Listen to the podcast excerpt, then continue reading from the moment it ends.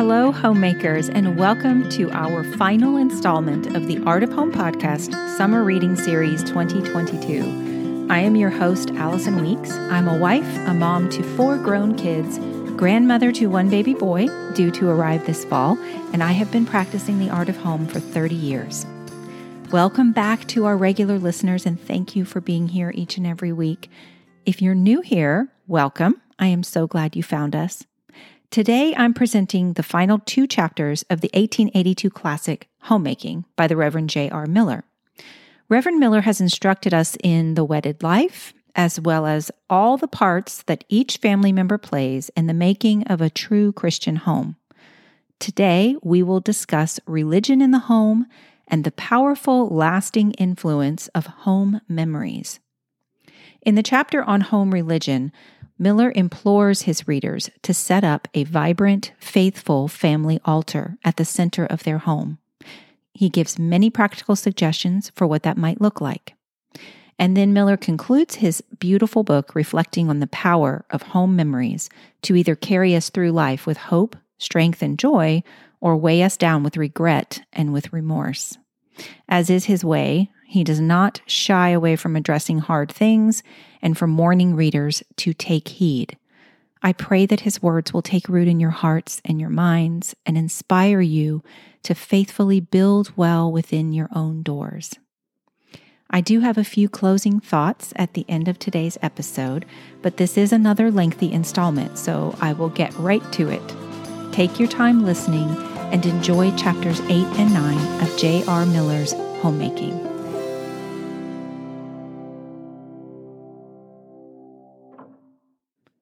Chapter 8 Religion in the Home. A German sculptor occupied eight years in making a marble statue of Christ.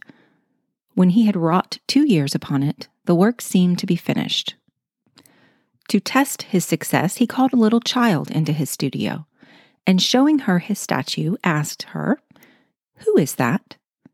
She looked at it and replied, A great man. The artist was discouraged.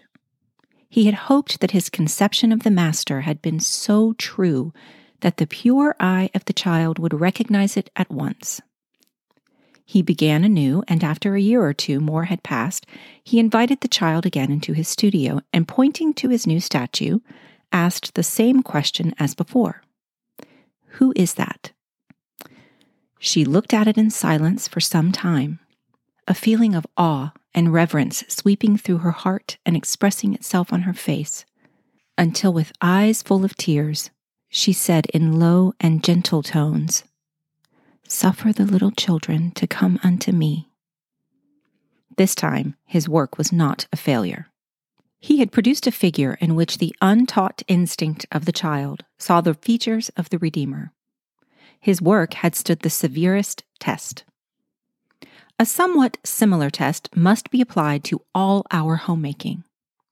After we have done all in our power in building up a home, the husband his part, the wife hers, the parents theirs, the brothers and sisters theirs, and when our home life is full and complete, before we can say that we have realized the ideal of a true Christian home, we must prove its spirit.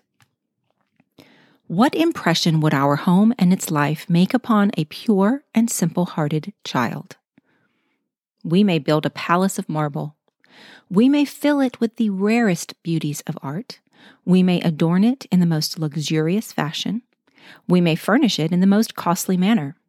It may be perfect as a gem in all its appointments, a piece of art in itself.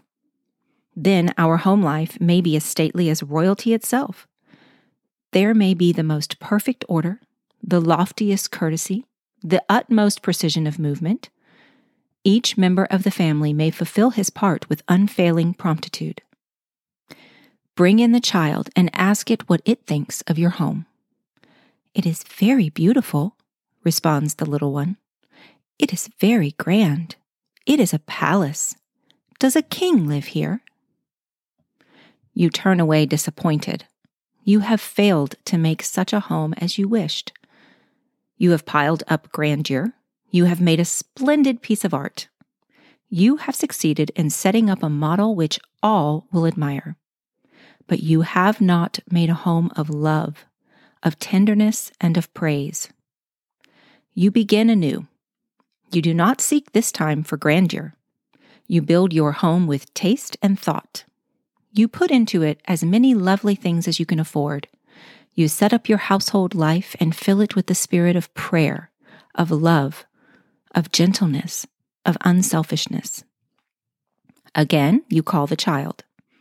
She moves up and down, in and out. She sleeps under your roof. She eats at your table. She tastes of your pleasures. She mingles in the life of your household. You ask her what she thinks of your home, and she replies, I think Jesus lives here. It is not the grandeur that impresses her now, but the spirit that dwells within. Not the stateliness, but the affectionateness.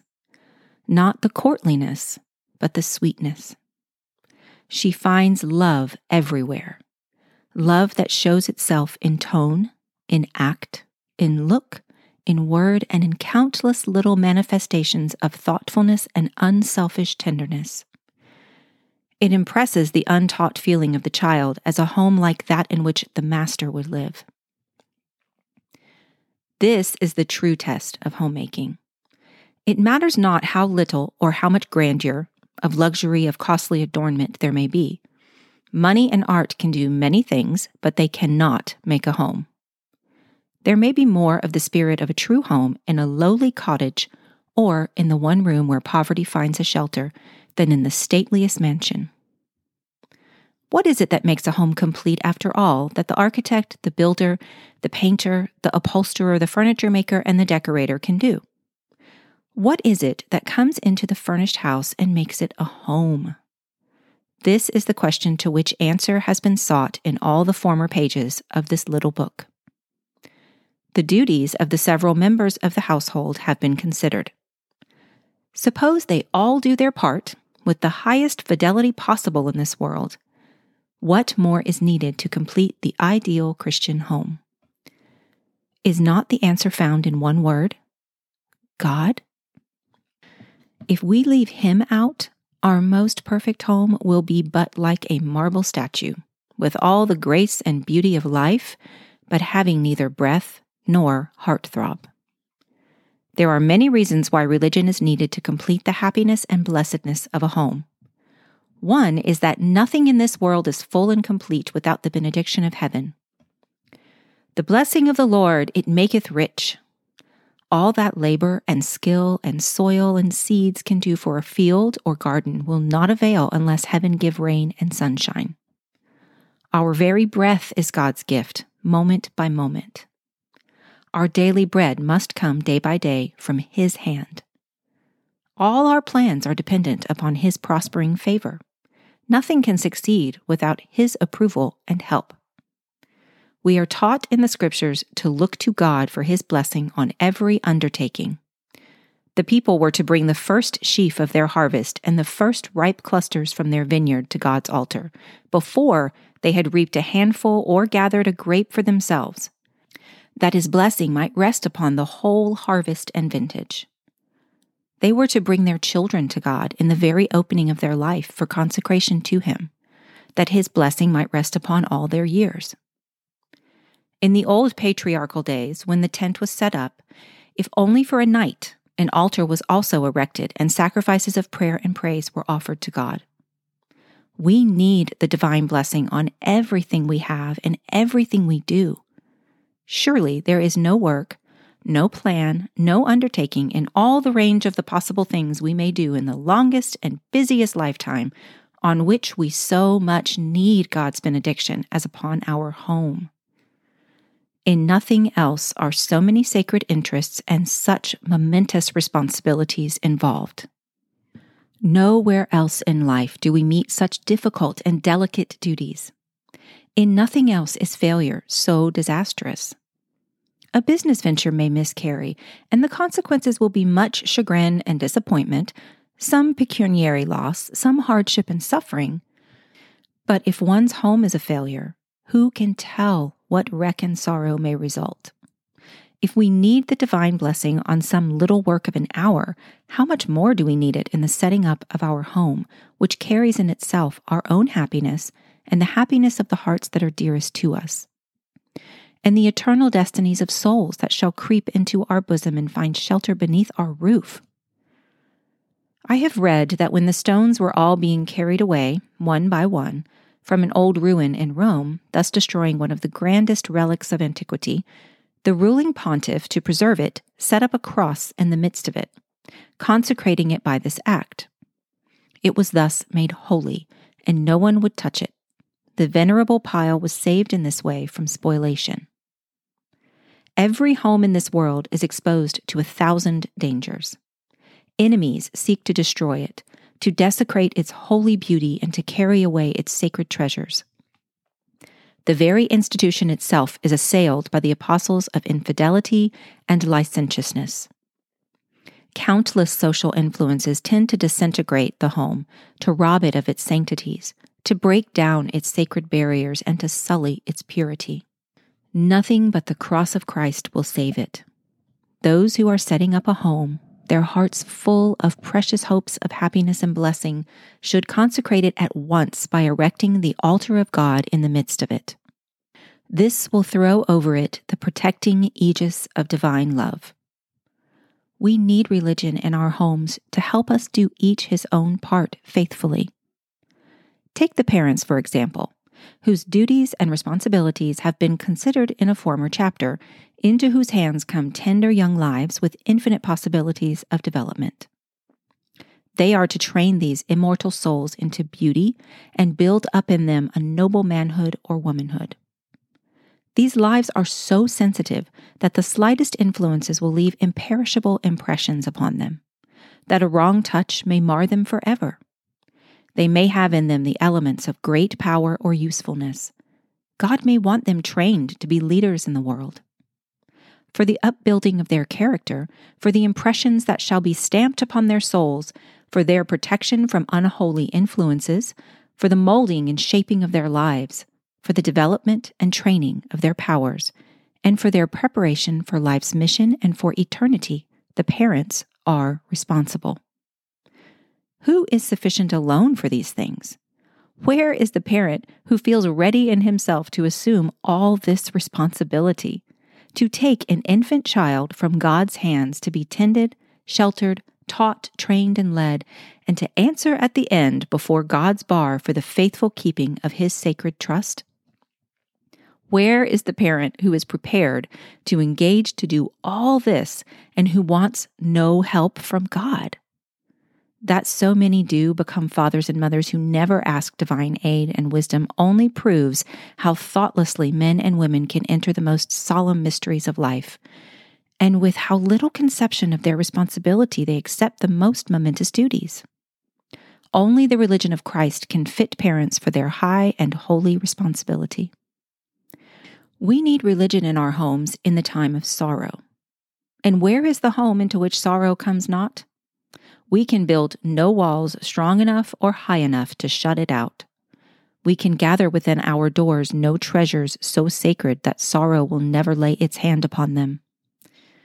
Then, when sorrow comes, where shall we find comfort if not in the religion of Jesus Christ? Shall we find anything in the splendors of architecture, in the beauties of art, in the luxuries of costly furnishing or adorning, to bring calm and comfort to our hearts when one of our household lies in the struggle of death. It is related of Heinrich Heine that he found himself in Paris during the scenes of the Revolution of 1848, in the very midst of the mad excitements. Weary, unbelieving, and almost hopeless in his endeavors to escape, he entered a room of the Louvre and fell down before that wonder of ancient art, the Venus de Milo. He looked up with almost worship of its divine beauty, and with a vague desire for help, as if this splendid figure could deliver him.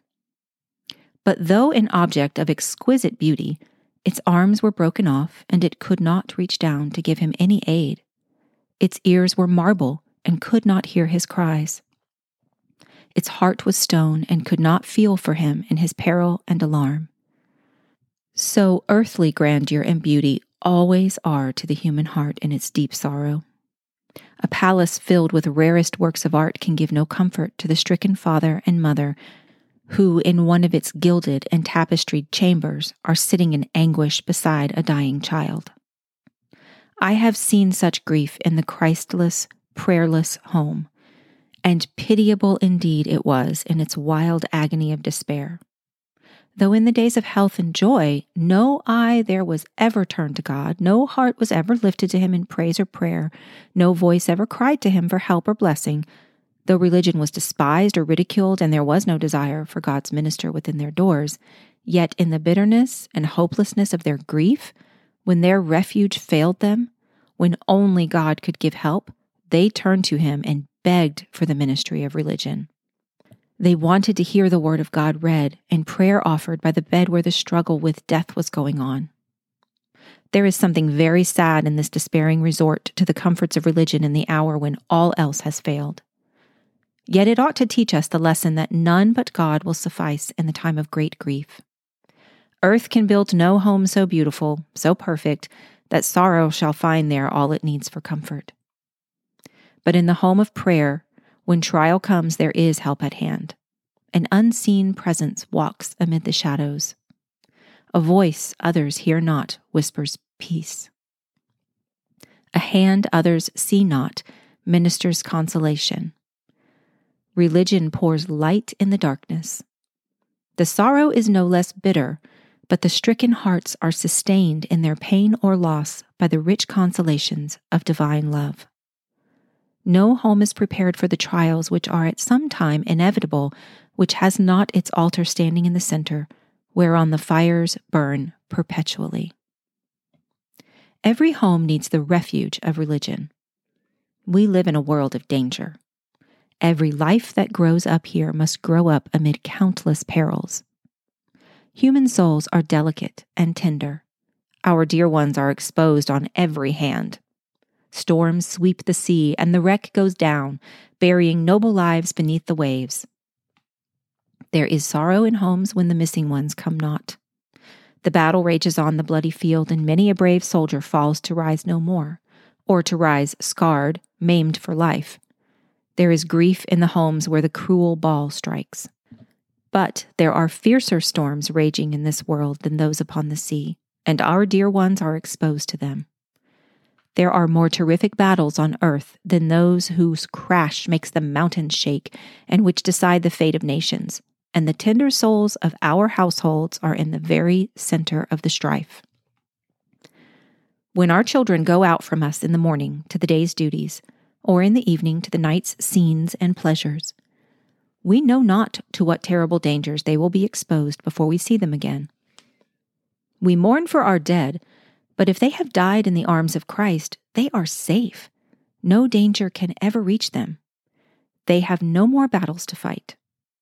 Do we never weep for our living when we remember to what perils they are exposed? Lord, we can trust Thee for our holy dead. They, underneath the shadow of Thy tomb, have entered into peace. With bended head, we thank Thee for their rest and for our lightened gloom but Lord, our living, who on stormy seas of sin and sorrow still are tempest tossed. Our dead have reached their heaven, but for these, teach us to trust Thee, Lord, for these are loved ones and lost. For these we make our passion prayer at night. For these we cry to Thee through the long day. Yes, our dead in Christ are safe. They are folded away under the shadow of God's wings. What is death, Father? The rest, my child, when the strife and toil are o'er. The angel of God, who calm and mild says we need fight no more, who driving away the demon band bids the din of the battle cease, takes banner and spear from our trembling hand and proclaims an eternal peace. The children that we laid in Christ's arms in infancy in the sleep we call death are forever safe.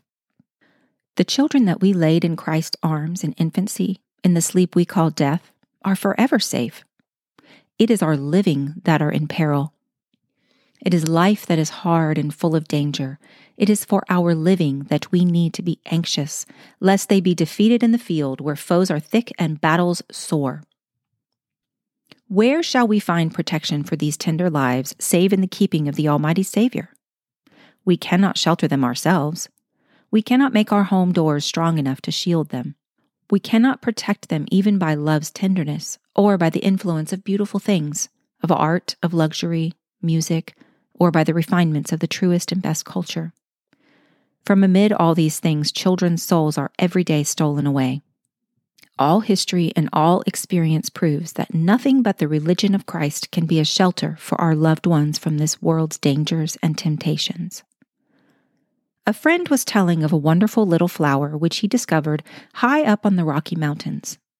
In a deep fissure among the rocks, one midsummer day he found the snow still lying, unmelted, and on the surface of the snow he saw a lovely flower. When he looked closely, he perceived that it had a long, delicate stem, white as a tuberose, coming up through the deep snow from the soil in a crevice of the rock underneath.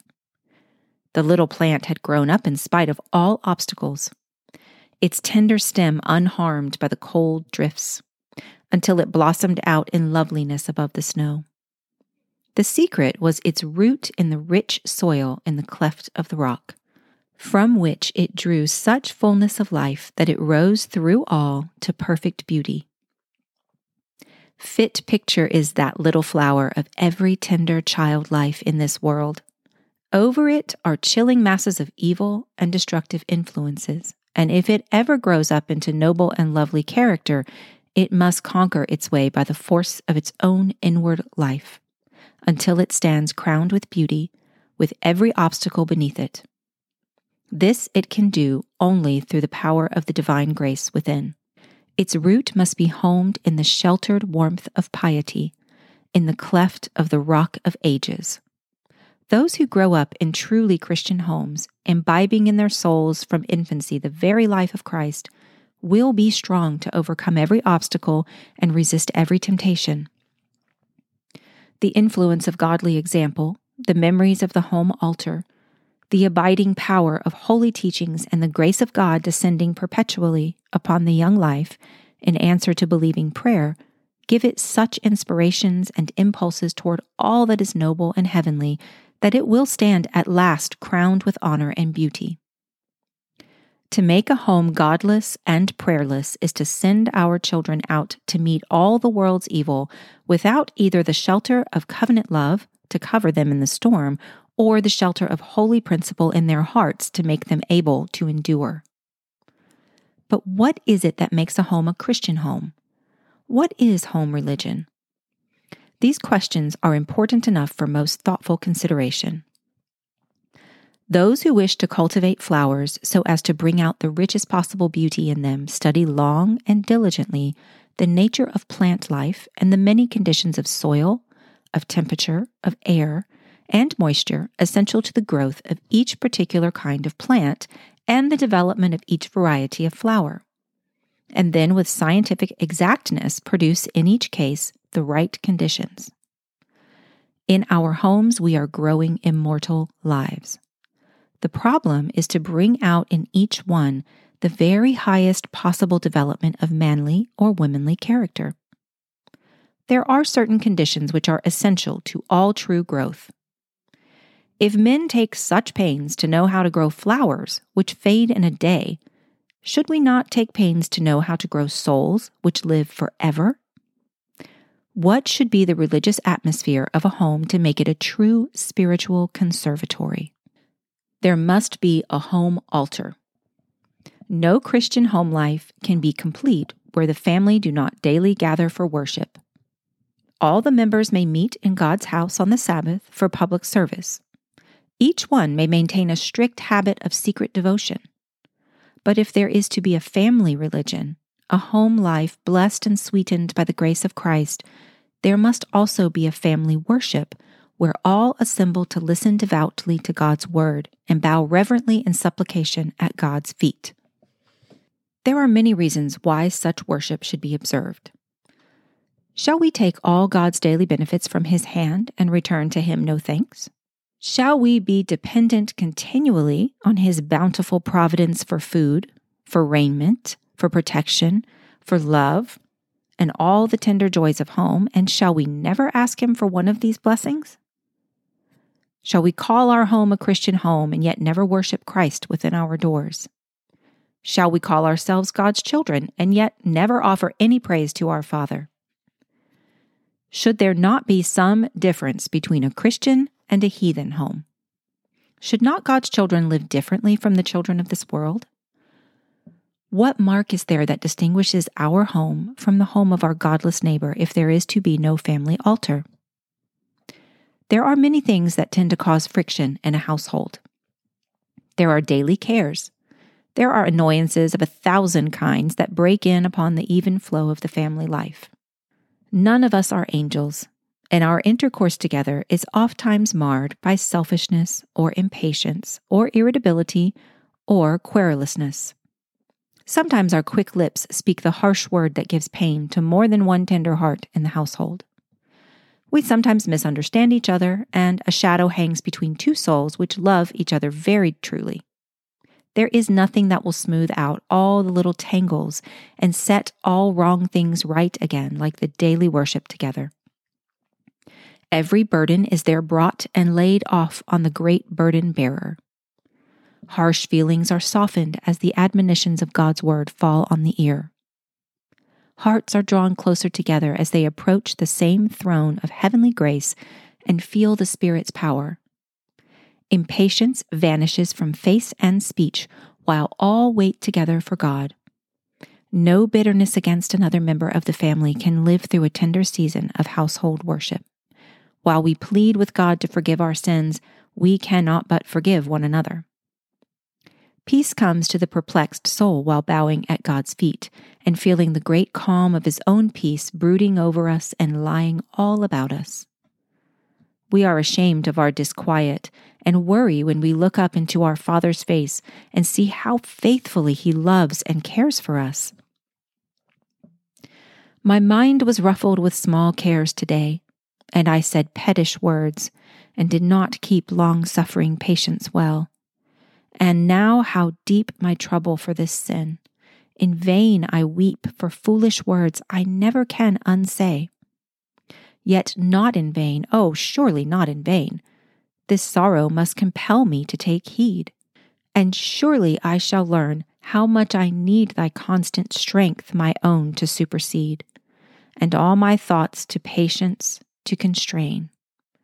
Yes, I shall learn at last, though I neglect day after day to seek my help from thee. Oh, aid me that I may always recollect this gentle heartedness, and oh, correct whatever else of sin thou seest in me. Bowing in prayer together in the morning strengthens all the household for life's active duties. Wisdom is sought and obtained for the decisions and plans of the day. Guidance is asked and received. Help is drawn down from the throne of God. The children go out under sheltering wings and are safe in danger, guarded by angels and kept by Christ Himself. Thus, reasons multiply where there should be family worship in every home. It is hard to see how any parent who realizes his responsibility can fail to have his household altar. Consider the matter frankly and honestly. You are a Christian man or a Christian woman. Your children look to you for the witness of Christ. What do they think of the absence of family prayer in their home? How does it impress them? Is your testimony before them what it should be? Can your religious life stamp itself on them if you never bow with them in prayer? Are you bringing to bear upon their tender lives all the hallowing influences needed to purify and keep pure the fountains of their hearts?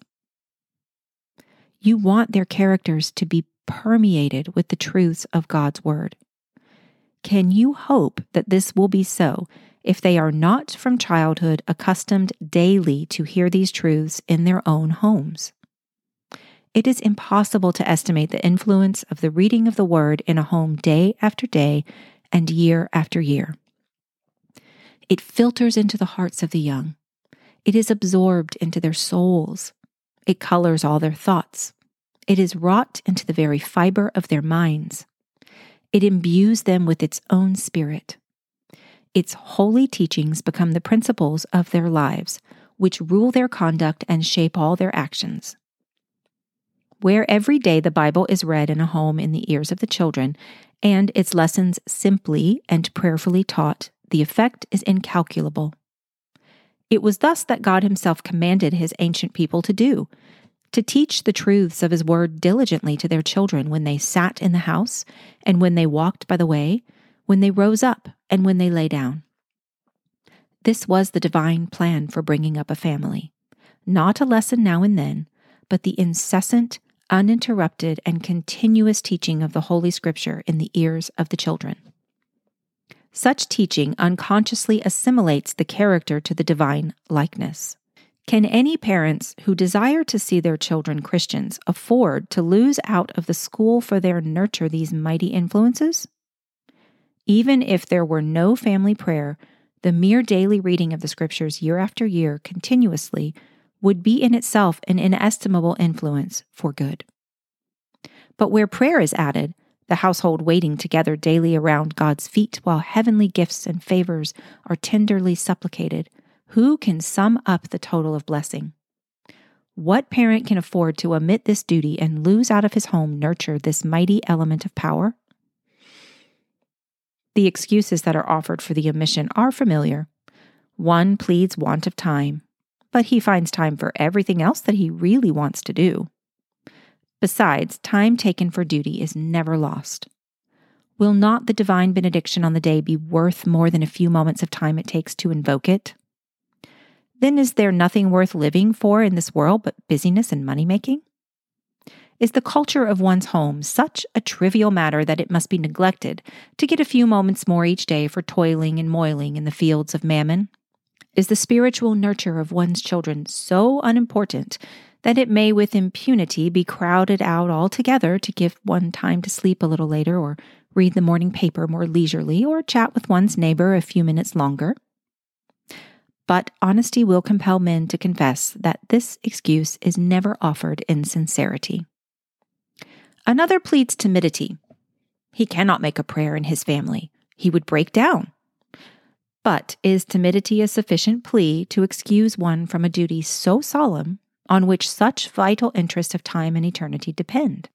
We had better test all our actions as we go on through life by inquiring how they will look at Judgment Day or from amid their own consequences at the end. When a parent stands at God's bar and this sin of omission is charged against him, Will his answer, I was too diffident, be sufficient to wipe out the charge? If his children, left unblessed in their tender years by the influence of household worship, grow up worldly and godless, drift away in sin, and are lost, will it console the father and satisfy him as he sits in the shadows of his old age and sees their ruin to say, I was too timid? A Christian mother says that her husband is not a Christian and that she has never had the courage to establish family worship. But many godly mothers have done so. There are mothers who every morning and every evening gather their children together, sing a hymn with them, read a chapter from God's Word, and then bow in prayer, invoking heaven's grace upon their heads and upon the beloved Father. It would be easy to cite examples proving the power of such hallowed faithfulness.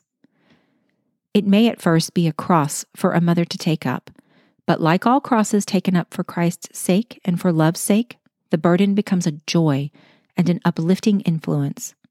And out of the hard duty comes such blessing that the hardness is soon forgotten. There are men in heaven today, or engaged now in earnest Christian service on earth, because their godly wives had the courage to establish a family altar in the home. There are children all over the Christian world in whose hearts the sweetest memory of early years is that of the tender moments in the old home when they bowed in the daily prayer, and the mother, with trembling tones, implored God's blessing upon her household. Little Willie Newton was a child about five years old. One day his mother had taken him into her own room and prayed for him by name, and when she arose, he exclaimed, Mamma, Mama, I am glad you told Jesus my name.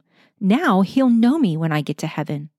When the kind angels that carry little children to the Savior take me and lay me in his arms, Jesus will look at me so pleased and say, Why, this is little Willie Newton. His mother told me about him. How happy I am to see you, Willie. Won't that be nice, Mamma? Such links as this between a child's soul and heaven become in the end a chain of gold which no power can break. It would be easy to add many other words to enforce and illustrate the importance of this duty. If these pages are read by parents who have no household altar, they are affectionately entreated for the sake of their children to set it up at once. It will bind the family more closely together. It will sweeten every joy and lighten every burden. It will brighten every path of toil and care. It will throw about the children a holy protection as they go out amid dangers. It will fill their hearts with the truths and influences of the divine word. It will weave into the memory of their home golden and silver threads which will remain bright forever. It will keep continually open a way between the home and heaven, setting up a ladder from the hearthstone on earth to the Father's house in glory, on which the angels shall come and go continually in faithful ministry. Blessed is the home which has its family altar whose fires never go out. But sad is the home, though it be filled with splendors and with the tenderness of human love, in which the household never gather for united prayer it is very important that the family worship be conducted in such a way as to interest the younger members of the household and even the little children. It ought to be made the brightest and most pleasant exercise of the day. In some instances, it is rendered irksome and wearisome. Long chapters are read, and read in a lifeless and unintelligible manner. The prayer is the same day after day, a series of petitions of the most general kind, reaching out over all classes and conditions of men, except the little group that kneels about the altar, and embracing all the great needs and wants of the world, save the needs and wants of the family itself that bows together. If singing is part of the worship, the psalm or hymn is not carefully chosen for its appropriateness and fitness to the experiences and hearts of those who are to sing it. In the whole exercise, there is nothing to win the attention of the children or to interest them in the holy service. It is taken for granted that because it is a religious act, it cannot be made pleasant and attractive. That children ought to sit still and listen attentively, even if the service is dull and wearisome. And that it is an evidence of their depravity that they fidget and wriggle on their chairs or carry on their sly mischief while the saintly father with closed eyes is droning over his stereotyped prayer. But there is no reason in the world why religious exercise should be made dull and irksome. The family worship should be of such character that it would be anticipated with eagerness, and that its memories would ever be among the most hallowed recollections of the childhood's home. Each portion of the exercise should be enlivened by pleasing variety. Instead of being stately and formal, it should be made simple and familiar. Instead of requiring the children to listen in silence while the father goes through the whole worship alone, a part should be given to each member. Just in what manner it is best to do this, each household must decide for itself. Indeed, no one method is always best, as variety is one of the elements of interest. In some families, the scripture is read by verses in turn, every member reading. In others, it is read responsively, the leader taking one verse and all the members together the next. In others, the father alone reads. The matter of the selection of passages to read is important.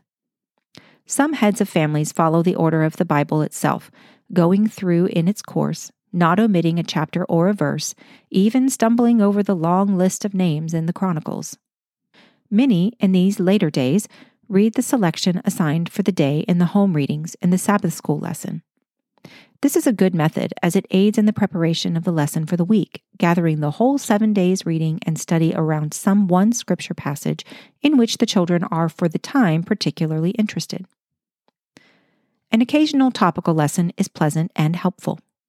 For instance, on Sabbath morning, let the reading consist of verses in brief passages from different parts of the Bible, all bearing upon the central topic of the day's lesson. On some day in the spring, let all the verses that refer to flowers and plants be culled and read. When the first snow falls, let all the passages that relate to snow be gathered from the Bible, with an appropriate word concerning each one. It will add to the interest in these exercises if the topic is announced in advance and each member of the family requested to find as many verses as possible bearing upon it. All scripture reading in the family worship will be brightened and its interest for children enhanced by an occasional explanatory remark or by an incident that illustrates the thought. Singing should form part of the worship whenever possible. Occasionally, for instance on the Sabbath evenings, it will be found profitable to hold a little family service of song, reading a verse or two from Scripture, and then singing a stanza of a psalm or hymn appropriate to the sentiment of the Bible passage. A prayer in the household worship should be brief, particularly when the children are young. It should be fresh, free from all stereotyped phrases, couched in simple language that all can understand. It should be a prayer for the family at whose altar it is offered, not altogether omitting outside interest, but certainly including the interest of the household itself. It should be tender and personal, frequently taking up the members by name and carrying to the Lord the particular needs of each, remembering any who are sick or in trouble or exposed to danger or temptation. Some part in the prayer may also be given to the children. If the children are young, they may repeat the entire prayer after the father, phrase by phrase. The Lord's Prayer may be used at the close, all uniting in it. In these ways, the whole family will be interested in the worship, and it will become a delightful exercise, full of profit and instruction, and rich with influences for good. But family worship is not enough. There are homes where prayer is never omitted, yet in which there is not the Spirit of Christ and only the Spirit of Christ in a household makes a truly Christian home. If the altar is in the midst, the whole life of the home should be filled with the incense that burns upon it. There are some fields of grass from which in summer days rises sweet fragrance, although not a flower is anywhere to be seen. But when you part the tall grass and look down among its roots, there, close on the ground, hidden under the showy, waving grass, you see multitudes of small flowers, modest and lowly, yet pouring forth a delicate and delicious aroma, filling all the air. There are homes in which there is nothing remarkable in the way of grandeur or elegance, yet the very atmosphere as you enter it is filled with sweetness, like the smell of a field which the Lord hath blessed. It is the aroma of love, the love of Christ shed abroad in human hearts. Religion is lived there. The daily prayers bring down the Spirit of heaven. Christ dwells there, and his blessed influence fills with divine tenderness all the home life. It was said of one that she looked like a prayer. If we would make our homes truly Christian homes, our daily lives must be like our daily prayers. If the members of the family wrangle and quarrel, the fact that the father is a minister or an elder and the mother president of a Dorcas society or secretary of an association to send the gospel to China does not make the home religious.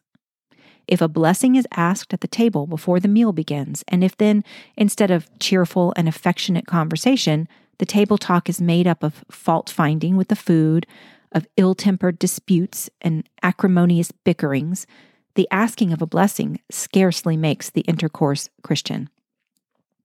If family worship is observed with scrupulous fidelity, and the members rise from their knees to violate the simplest lessons of Christian love and kindness in their fellowship as a household, the fact that there is family worship does not make a Christian home.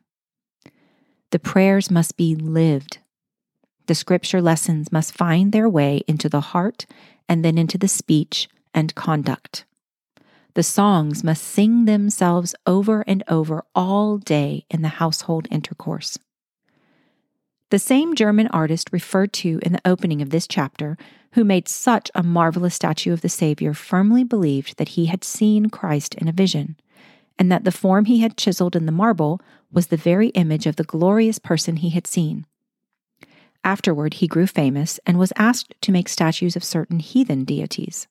But he refused, saying, A man who has seen Christ would commit sacrilege if he should employ his art in the carving of a pagan goddess.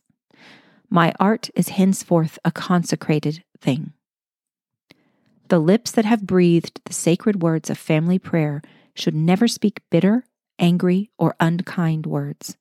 A home in which the altar has been set up is thenceforth a consecrated spot. To surrender it to bickerings and strifes is sacrilege. It is holy unto the Lord, and should be a scene only of love and tenderness, of joy and peace. It is said that in Greenland, when a stranger knocks at the door, he asks, Is God in this house? If the answer is yes, he enters. So blessings and joys pause at our doors and knock to ask if God is in our dwelling. If he is, they enter.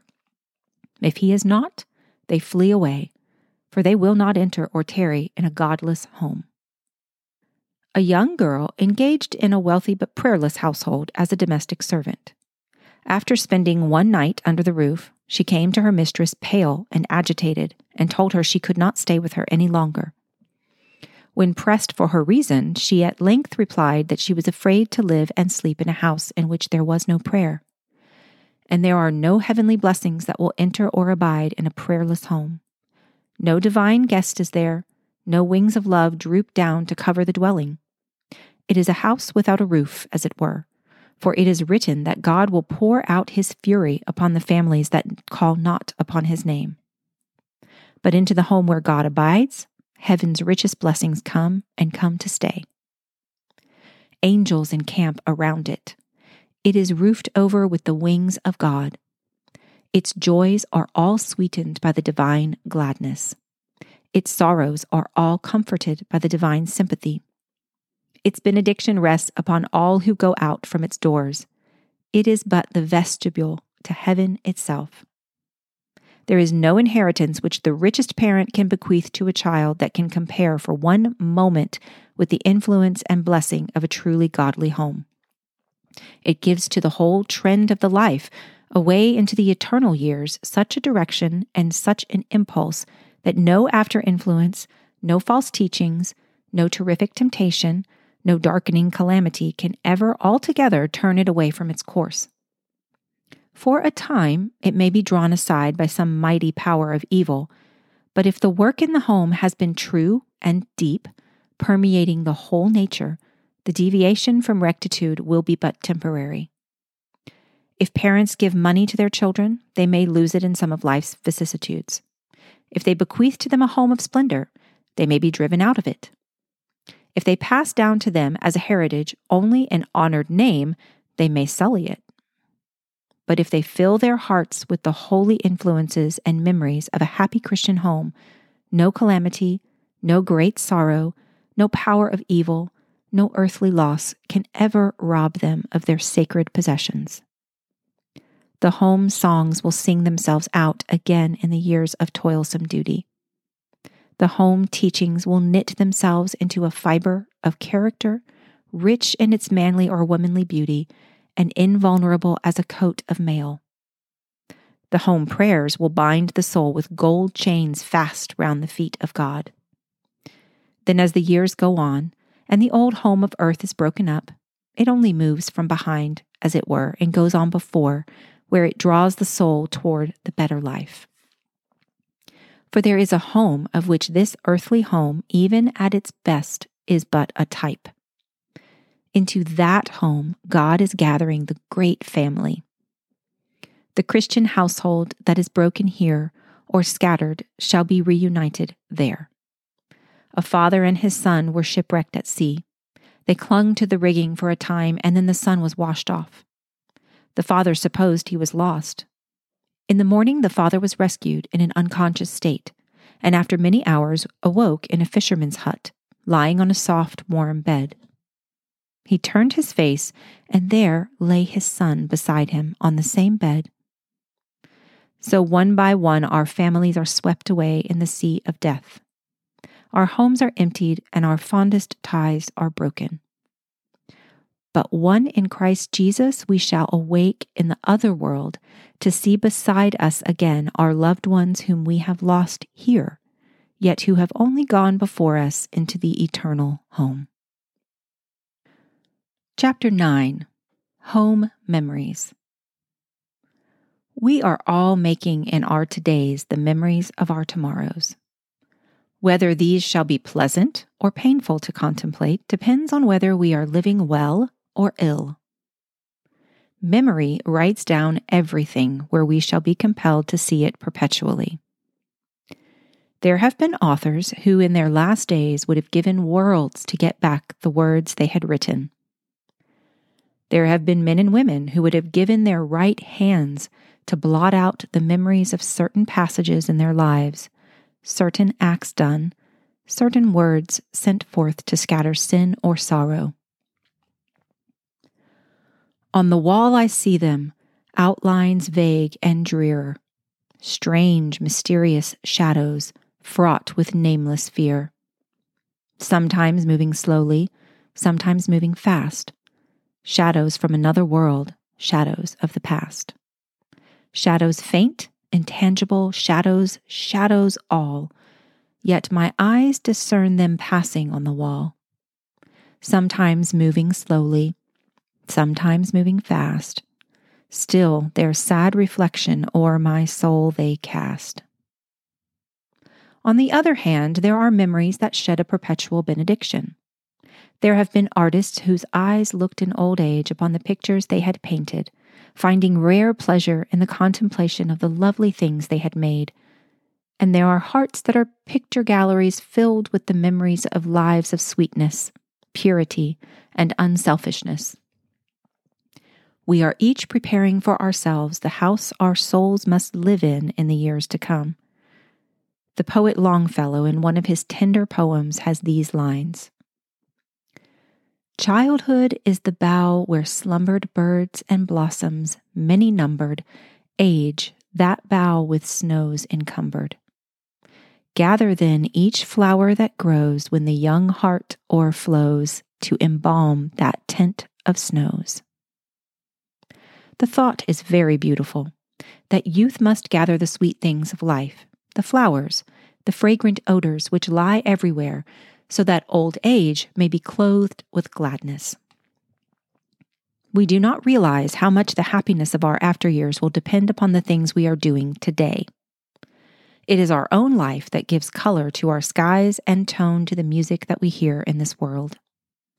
The memories he makes along his years are the old man's heritage, his very home.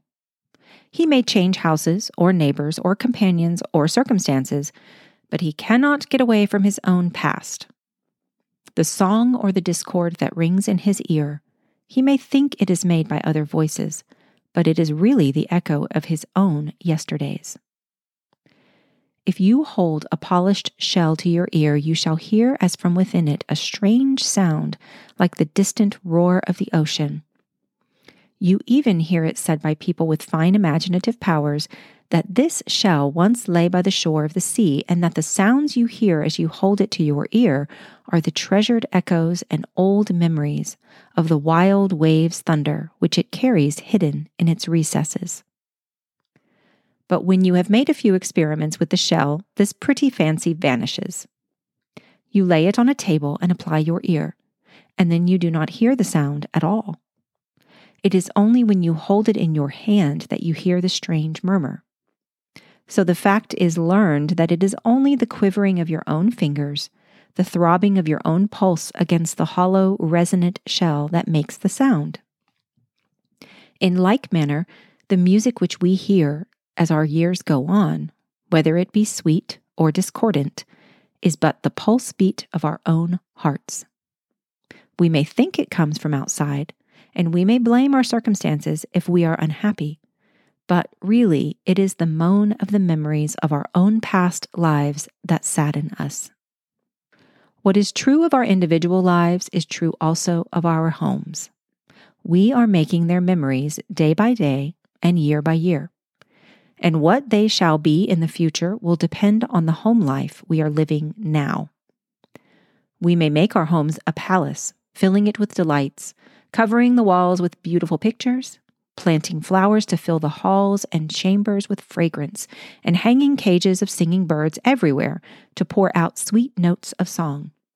Or we may cover the walls with hideous images and ghastly specters to look down upon us, and plant only briars and thorns about the doors to flaunt themselves in our faces when we sit in the gloom of life's nightfall. We may make the memories of our home so tender, so precious, so sacred, that each life that goes out of our doors shall carry a blessing upon it wherever it moves. Or we may make its memories a perpetual pillow of thorns for our heads a burden of bitterness and anguish which shall never be lifted or removed. There is no need for argument to prove the influence of the home memories in the formation of character. When one's childhood home has been true and sweet, its memories never can be effaced. Its teachings may long be unheeded, and life may be a miserable waste.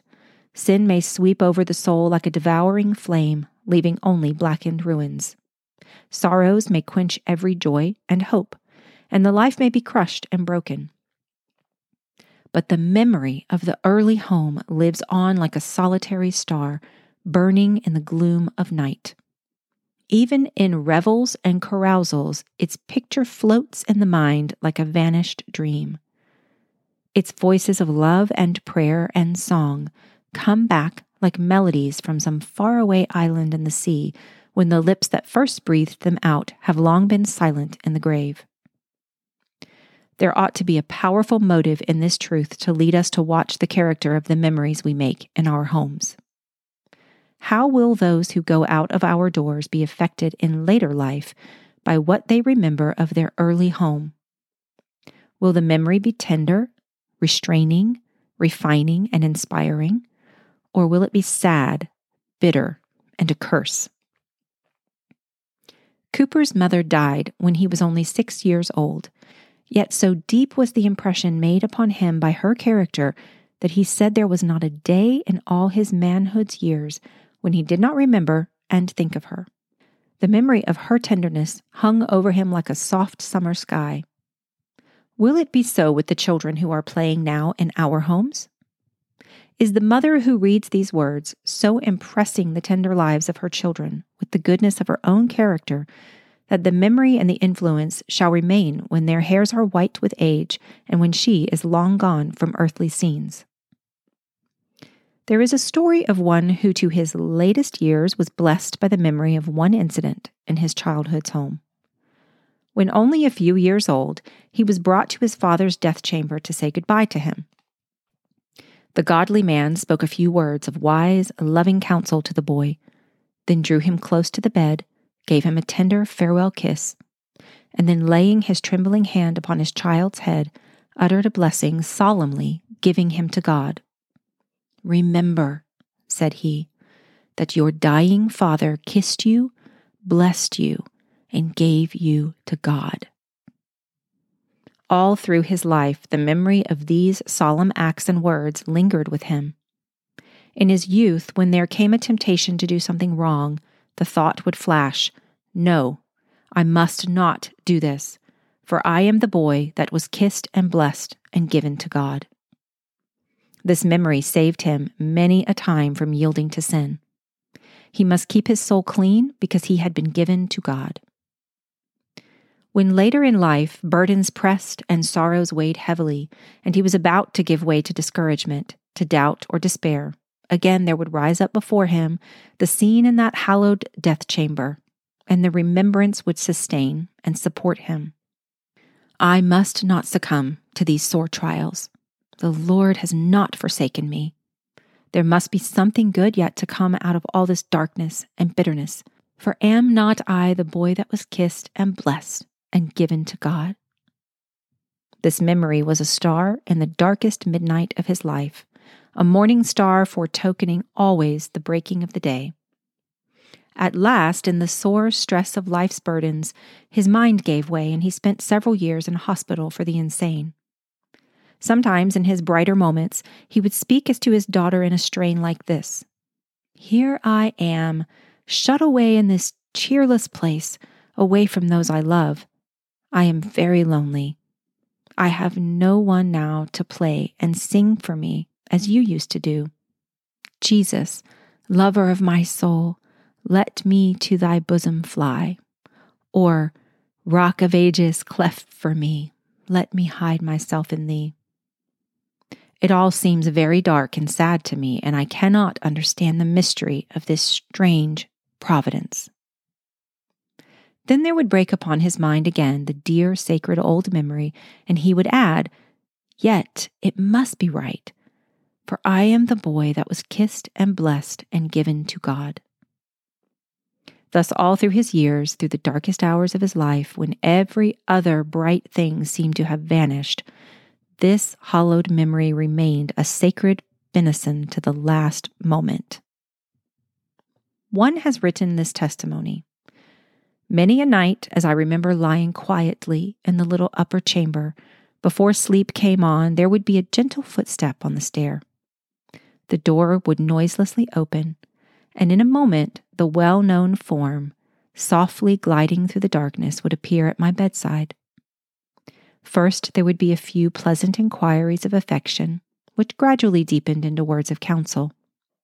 Then, kneeling, her head close to mine, her most earnest hopes and desires would flow forth in prayer. How largely a mother can wish for her boy! Her tears bespoke the earnestness of her desire. I seemed to feel them yet where sometimes they fell on my face. Rising with a goodnight kiss, she was gone. The prayers often passed out of thought in slumber and came not to mind again for years, but they were not lost.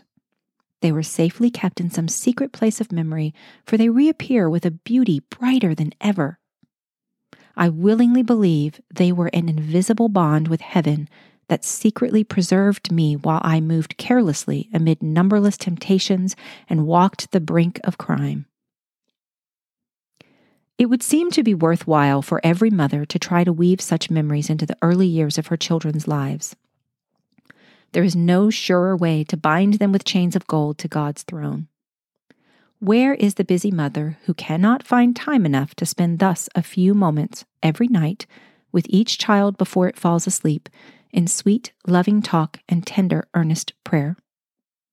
Far down into the years, the memory of such sacred moments will go, proving thousands of times a light in darkness, and inspiration in discouragement, a secret of victory in hard struggle, a hand to restrain from sin in time of fierce temptation.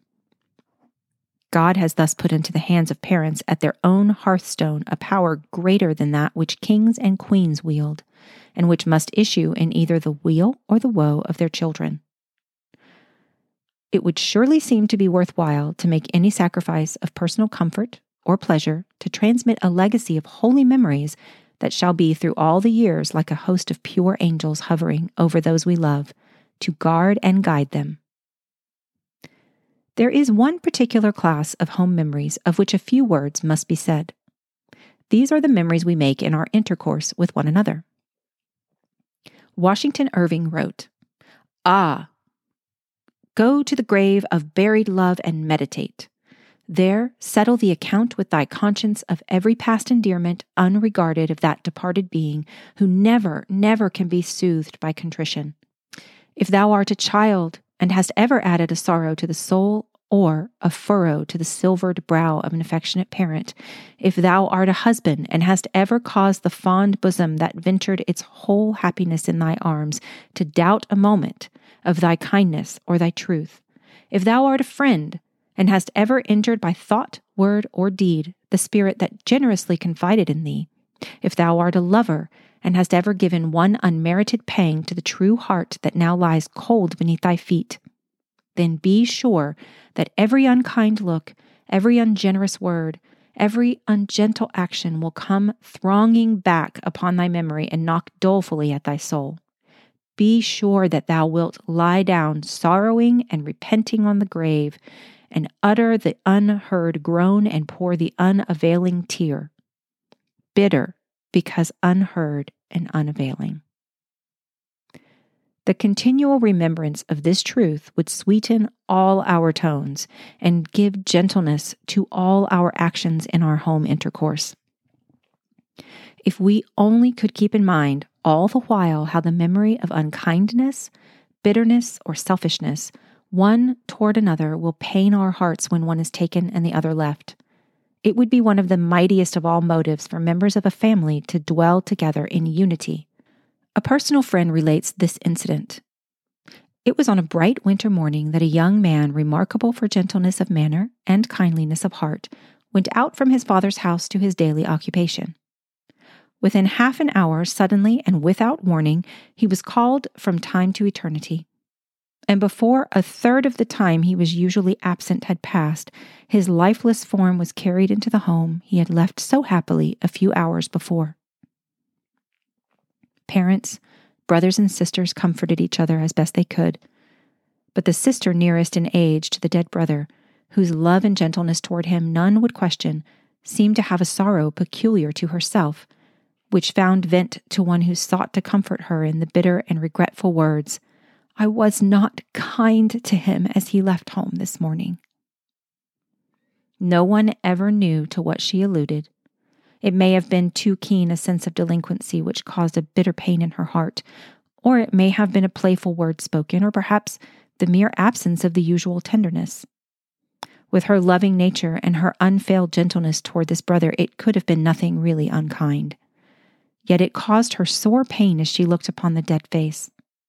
He could not hear her request now to forgive her, nor could any lavish tokens of love now atone for that which caused her pain. She had not been so kind as usual to him at parting that morning, and the memory added much to the grief of her loving, tender heart over its sudden loss. One bright summer morning, a young man bade his wife and bade goodbye and went away to his work. Before midday, there was an accident on the street. The scaffolding on which he was working gave way, and his lifeless body was carried back to his home, from which only a few hours before he had gone out so happily. The shock was terrible, though the news was broken as gently as possible. But there was one comfort that came with wondrous power to the crushed heart of the devoted young wife. The last hour they had spent in each other's company in the morning had been peculiarly happy and their parting at the door had been unusually tender. She had not dreamed at the time that it would be their last talk together. Yet there was not a word spoken which caused one painful memory now that she should never see him more nor speak with him again in this world. Every memory of that quiet talk at the breakfast table, of the morning worship when they knelt side by side in prayer, and of the tender goodbye on the doorstep was full of comfort. Through years of loneliness and widowhood, the remembrance of that last hour has been an abiding source of gladness in her life, like a lamp of holy peace. These two incidences illustrate the importance of unbroken tenderness and affectionateness in the family intercourse. In each moment in our home fellowship, we are making memories which may become to us a source either of pleasure or of pain through long future years. We never can tell when we are having our last talk together or our last meal or when we are parting at the door never to meet again. Suppose then that as you go out in the morning, you have a little strife or quarrel with one of the household whom you truly love, and you part, perhaps in anger, with sharp, stinging words, perhaps only in sullen silence. Do you not see how that parting may become a lifelong bitterness to you? Death may come to one of you to prevent your ever meeting again, and then the last memory will be one of pain. What a motive this should be to make the household intercourse tender and loving, without break or interruption, so that any word spoken, if it should prove to be the last, would leave a hollowed memory for the lonely years. Coventry Patmore's words are well worth remembering, applying them to our home friends. If thou dost bid thy friend farewell, but for one night, though that farewell may be, press thou his hand in thine, how canst thou tell how far from thee fate or caprice may lead his step ere that tomorrow comes? Men have been known lightly to turn the corner of the street, and days have grown to months, and months to lagging years ere they have looked in loving eyes again. Yea, find thou always time to say some earnest word between the idle talk, lest with thee henceforth night and day regret should walk. So uncertain is life that any leave taking may be forever.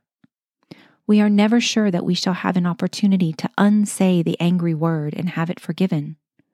The only safe way is to make every hour's fellowship in the household so sweet that if it should be the last, it would leave a memory without regret. There is another class of memories which sooner or later become part of the history of every home. These are the memories of sorrows and losses. There is no flock, however watched and tended, but one dead lamb is there. There is no fireside, howsoever defended, but has one vacant chair. The air is full of farewells to the dying and mournings for the dead. There is no home into which grief does not come in some form. Nearly every house has its secret drawer, which is not very often opened, which contains the dresses, the tiny shoes, the dolls or toys of a little prattler whom God took. And oh, since that baby slept so hushed, how the mother has kept with a tearful pleasure that little treasure, and o'er it thought and wept. As it lies before her there, there babbles from chair to chair a little sweet face that's a gleam in the place with its little gold curls of hair. Or perhaps it was not a child that died, but one who had lived to grow into all the life of the home and becomes its inspiration. The sorrow is not the same, the sense of loss is different. The longer we have had the loved ones in our clasp, the more is there to remember, the more touches are there left on the things about us to stir our hearts when we come upon them. Or it may not have been in bereavement that the sorrow came. Ah, there are griefs worse than those which death causes. There are losses that leave a blacker blank than when the coffin lid shuts down on the face and the grass grows green over the grave of one whom we shall see no more in this world. It needs no skillful hand to touch and awaken the memories of sorrow in almost every home. Sometimes the whole household life has been changed into a tone of sadness by a grief bitterer than is common. Sometimes it has been a gentler stroke that has fallen, and the effect is only a deepening of seriousness and thoughtfulness, a softening of the tones of speech, a growing tenderness in all the intercourse. But sooner or later, the music of every home must have its minor chords. There is a picture that is laid away. There is a vacant chair. There is a wreath of immortelles sacredly kept under glass. There are mementos of one who comes no more.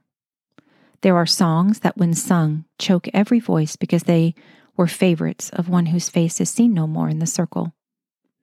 There are books whose pages have a language for the heart not printed in words. There are places and scenes which bring up a thousand sacred memories.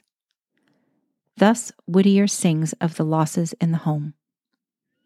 How strange it seems, with so much gone, of life and love to still live on.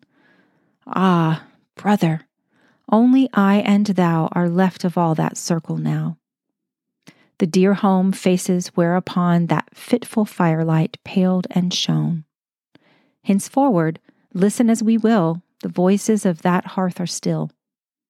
Look where we may, the wide earth o'er, those lighted faces smile no more. We tread the paths their feet have worn. We sit beneath their orchard trees. We hear, like them, the hum of bees and rustle of the bladed corn.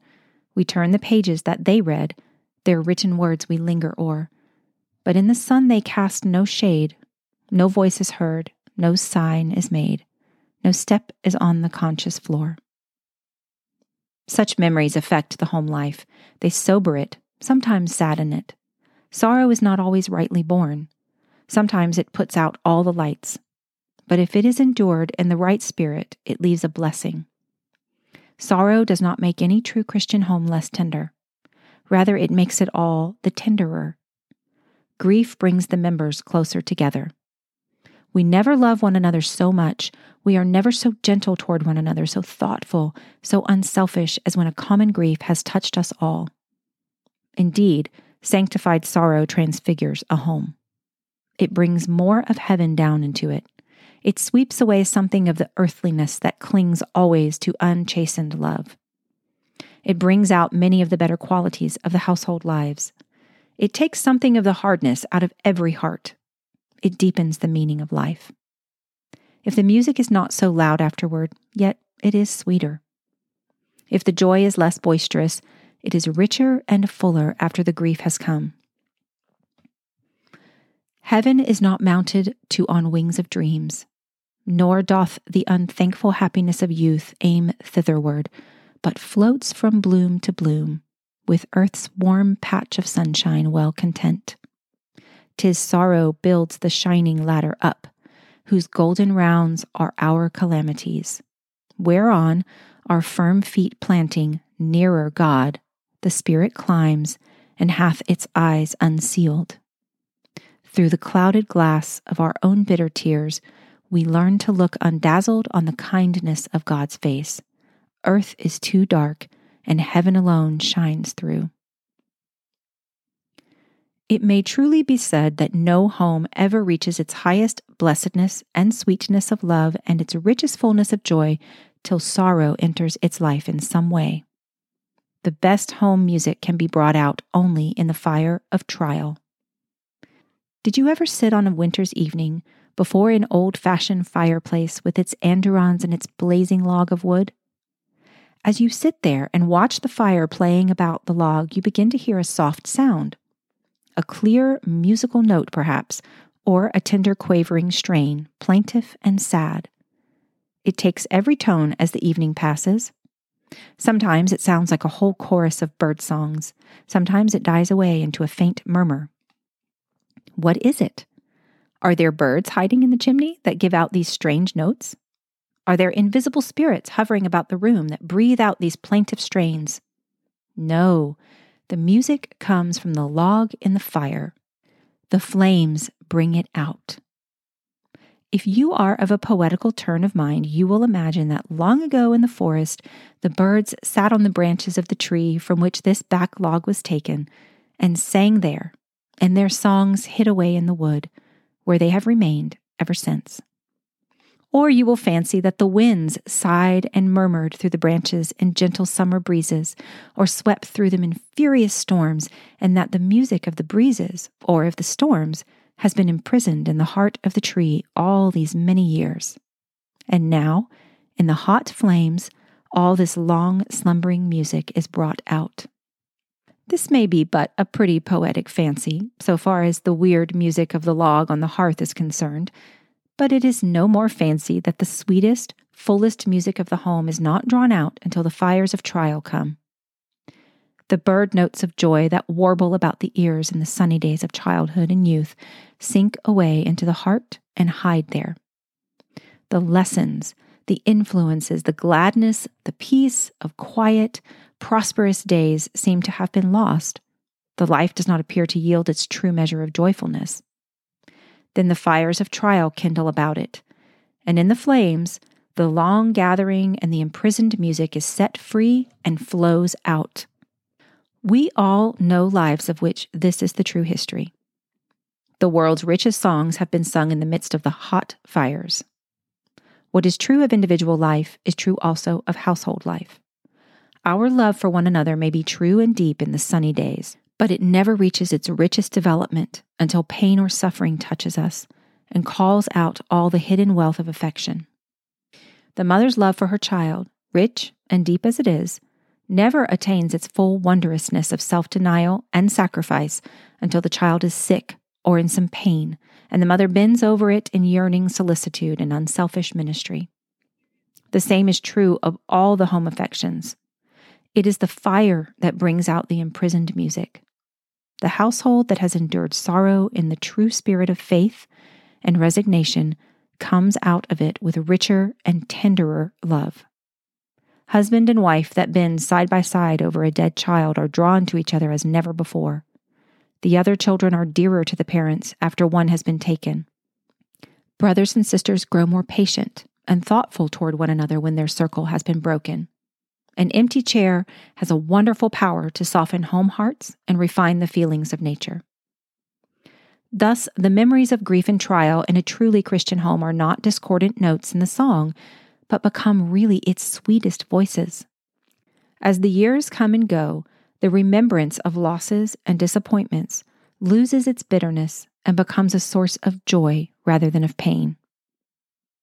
Jean Ingelow writes Sorrows humanize our race. Tears are the showers that fertilize the world. And memory of things precious keepeth warm the heart that once did hold them. They are poor that have lost nothing. They are poorer far who losing have forgotten. They most poor of all who lose and wish they might forget. For life is one, and in its warp and woof there runs a thread of gold that glitters fair, and sometimes in the pattern shows most sweet where there are somber colors. Let us turn oft and look back upon the wondrous web, and when it shineth, sometimes we shall know that memory is possession. So it oft times comes that the very tenderest and richest memories of a home are the memories of its sorrows. They are golden chains that bind hearts together in tenderest clasp. Then, when Christian faith rules in the heart, the mementos of grief and loss become inspirers of new hopes. We are richer for having loved, although we have lost. Tennyson in In Memoriam says, This truth came borne with briar and pall I felt it when I sorrowed most. Tis better to have loved and lost than never to have loved at all. We are richer also for having suffered if we have suffered with resignation and trust in God. Then we are richer also in immortal possessions. Our dead are not lost to us, they have only passed into a higher, fuller, safer life, where they are secure forever from danger and trial and secure also for us. As Whittier writes again, and yet, dear heart, remembering thee, am I not richer than of old? Safe in thy immortality, what change can reach the wealth I hold? What chance can mar the pearl and gold thy love hath left in trust for me? And while in life's late afternoon, where cool and long the shadows grow, I walk to meet the night that soon shall shape and shadow overflow. I cannot feel that thou art far, since near at need the angels are. And when the sunset gates unbar, shall I not see thee waiting stand and white against the evening star, the welcome of thy beckoning hand? And again, the same gentle poet writes Yet love will dream and faith will trust since he who knows our need is just. That somehow, somewhere, meet we must. Alas, for him who never sees the stars shine through his cypress trees, who hopeless lays his dead away, nor looks to see the breaking day across the mournful marbles play, who hath not learned, in hours of faith, the truth to flesh and sense unknown, that life is ever Lord of death, and love can never lose its own. It is not every home whose memories are such a heritage of blessing. An ungodly home twines about the tender lives of the young no such sacred cords to bind them to truth, to virtue, and to love. The intercourse of an unloving household leaves no such joy fountains in the hearts of its members. In a Christless, prayerless home, sorrows are not thus transfigured and changed into blessings. It is only where Christ is a guest that the home life is so enriched and illumined. It is only His presence that will sanctify every influence and hallow every memory. It has been pointed out that the upper half of the panels in our common doors represents the cross. If the panels are taken out, the cross appears in true and exact proportions. Many persons may have noticed this, but not Many know, perhaps, that this form was purposely adopted in the Middle Ages and that it is no mere accident of architecture. Dr. Phelps, speaking of this, says it was no fortuitous circumstance or geometric convenience in domestic building. It had its origin in the religious fervor of the Crusades, which made everything that could be thus employed an emblem of the central truths and forms of Christian worship. The same religious taste which constructed the ancient cathedrals in the form of the cross, the scattered crosses and the instruments of our Lord's Passion everywhere by the roadside, gave structure to windows and doors. Windows in medieval castles, and in the upper class of humbler homes as well, were divided by the Roman cross. the pillar running perpendicularly through the center, and the crossbeam near the top, so that every eye that looked out upon the outside world should look through the type of the central thought of the Christian faith. With the same design, the paneling of doors was so constructed as to form the same device. From that day to this, this usage of household architecture has remained, a silent witness to the devotion of another age. To medieval piety, it must have been an impressive circumstance of daily life that every time one passed through a doorway, one faced the emblem of the great Christian tragedy. Entering the room where the daily meals were served or going to the chamber of repose at night, every intimate of that home looked upon the sign of the sacrifice on which the salvation of all depended. And the same token was one of the first images to greet the eye in the morning. The Christian home, however lowly, if it rose to the dignity of paneled doors and transom windows, was thus crowded with reproductions of the symbol which the sensitive religious temperament of the age made sacred to all, and which often brought tears to the eyes of many. By such expedients did our fathers strive to make the great thoughts of the Christian faith a pervasive presence within themselves and their children. It can do us no harm in these later days to recall and keep in mind the medieval piety which sought thus to place a memorial of Christ at the entrance to every room, building into every part of the very house itself the symbol of his great love. The form itself is nothing. It wards off no evil, it brings no blessing to a home. But if the symbol suggests thoughts of Christ and his love and holiness wherever the eye rests upon it, its influence must be to soften the heart, to check and restrain evil words and tempers, to kindle the spirit of devotion and to sweeten all the life of the home. Anything that helps to keep us in mind of the presence of Christ and of His loving Spirit cannot do us harm. But far more important is it for us to make sure that we have Christ Himself in our home. Symbols are nothing unless they are the true pictures of sacred facts. If Christ be indeed remembered daily and hourly in the home, if his presence be consciously realized and its transforming power felt in each heart, and if everything be done and every word spoken in his name, the household life will be pervaded by the spirit of heaven, and the home memories will be tender with all the hallowed tenderness of the warmest love. We are fast moving on through this world. Soon, all that will remain of us will be the memories of our lives. No part of our work will then afford such a true test of our living as the memorials we leave behind us in our homes.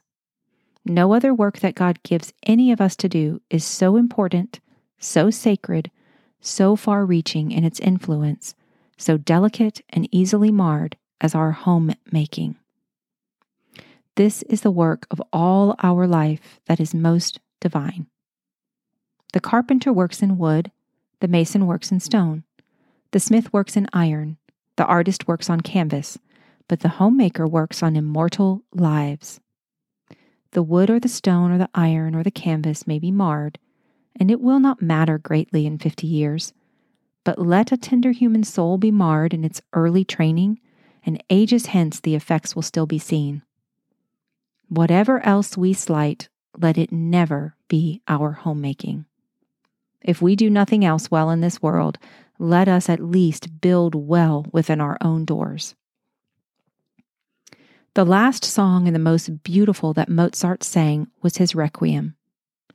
He had been engaged upon this exquisite piece for several weeks, his soul filled with inspirations of richest melody.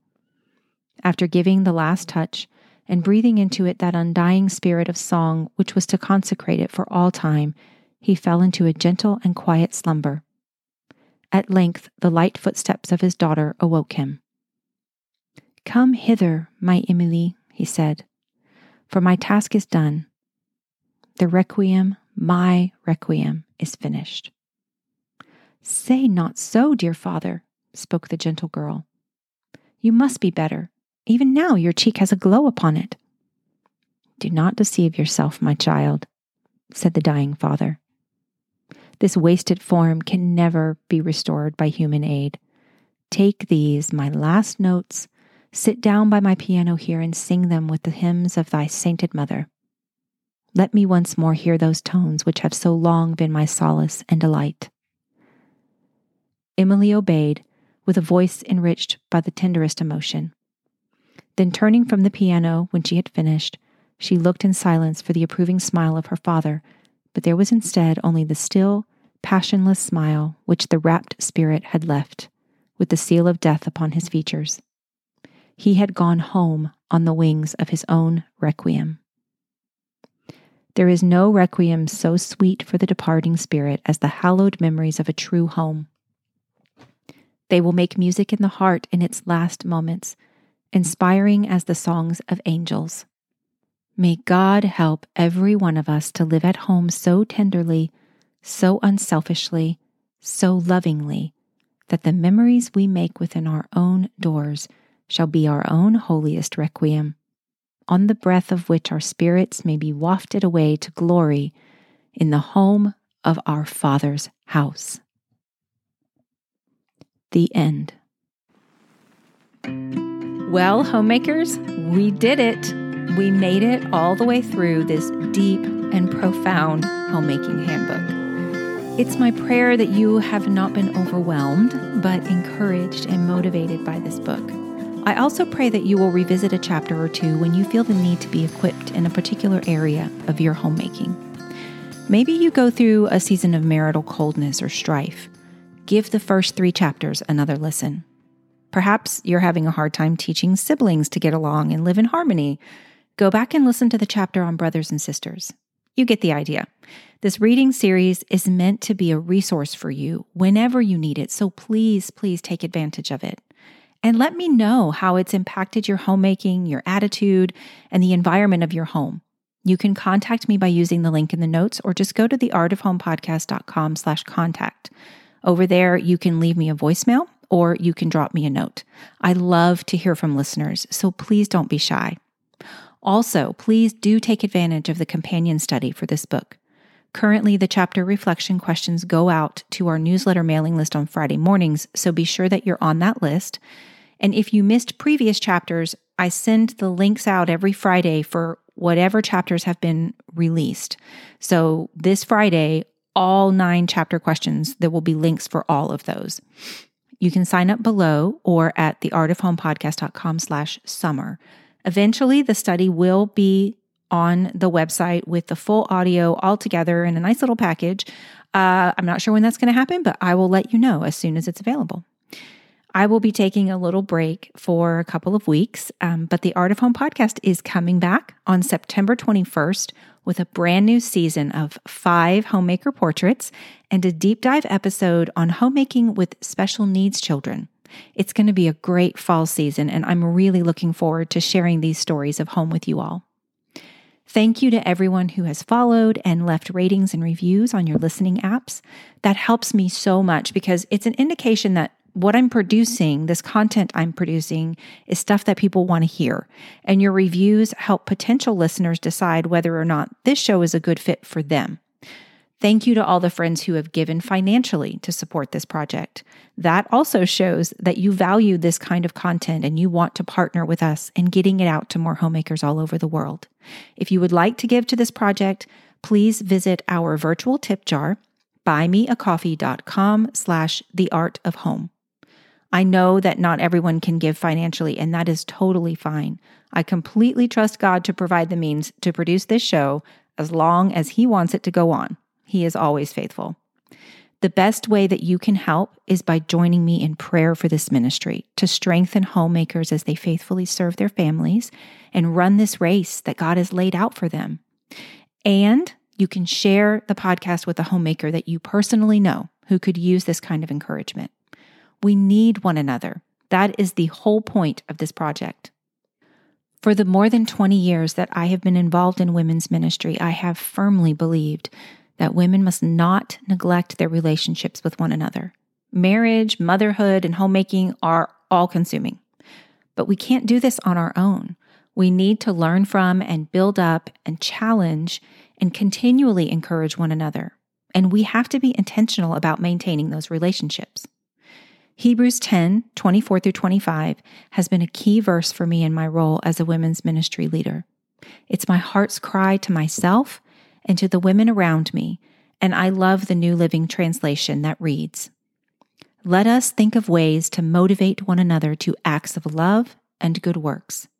And let us not neglect our meeting together, as some people do, but encourage one another, especially now that the day of his return is drawing near.